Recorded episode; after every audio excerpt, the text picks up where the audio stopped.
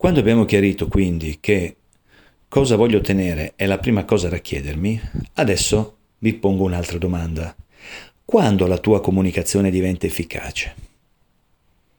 E per rispondere dobbiamo andarci a chiedere cosa vuol dire efficacia dal punto di vista della comunicazione. L'efficacia è quando il feedback, parola ormai che hai sentito dire anche in altre situazioni, e feedback è una parola anglosassone tradotta a livello, come si dice letteralmente, quindi traducendo le, i singoli termini, to feed è nutrizione, nutrire, back tornare, quindi nutrizione di ritorno, che detto così non vuol dire nulla, è un termine che è stato coniato nelle scienze naturalistiche e per aiutarti a comprendere meglio questo senso è il, il feedback, è la risposta che la natura dà alla natura.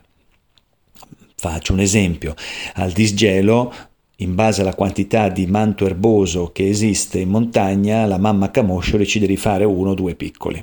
Facciamo per dire, no? per darci un'idea. La natura dà un feedback alla natura perché la natura non spreca nulla. Purtroppo siamo noi esseri umani che sprechiamo le cose. Quindi il concetto è, nel mondo della comunicazione, quando sentite dire feedback, dammi un feedback, qual è stato il feedback, eh, cioè dammi una risposta, qual è la risposta? Allora, tornando alla nostra definizione, l'efficacia della comunicazione, quindi tu puoi diventare o sei già un comunicatore efficace quando il feedback, cioè la risposta che tu ottieni dal mondo che ti circonda, coincide con l'obiettivo che ti sei prefisso. Tutte le volte che quando comunichi il messaggio che torna indietro coincide con quello che ti serviva ottenere, in qualche modo, in quel luogo, con quella persona, per gli strumenti che hai usato, la tua comunicazione è stata efficace e quindi continua fino a che questa funziona per soddisfare le tue esigenze. Andiamo in una pizzeria, chiediamo una pizza margherita, ci arriva la pizza margherita, la comunicazione è stata efficace. Andiamo in pizzeria, chiediamo la pizza margherita, ci arriva la pizza quattro stagioni, qualcosa non ha funzionato tra te, il cameriere e il pizzaiolo. Ok? Questo è chiaro che l'esempio è molto semplicistico, ma è per far comprendere il meccanismo su alcune cose della nostra vita. I tempi sono ben più lunghi dei sei minuti di una cultura di una pizza, quindi ragazzi eh, è per capire il, il senso di quello di cui sto parlando.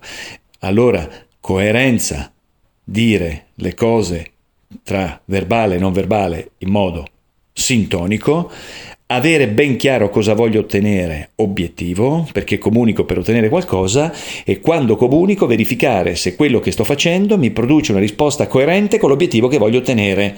Perché non basta che la gente dica sì, ho capito, se poi il comportamento è diverso, tu non hai ottenuto la comunicazione efficace, mentre quando ottieni quello che vuoi, hai fatto una comunicazione efficace.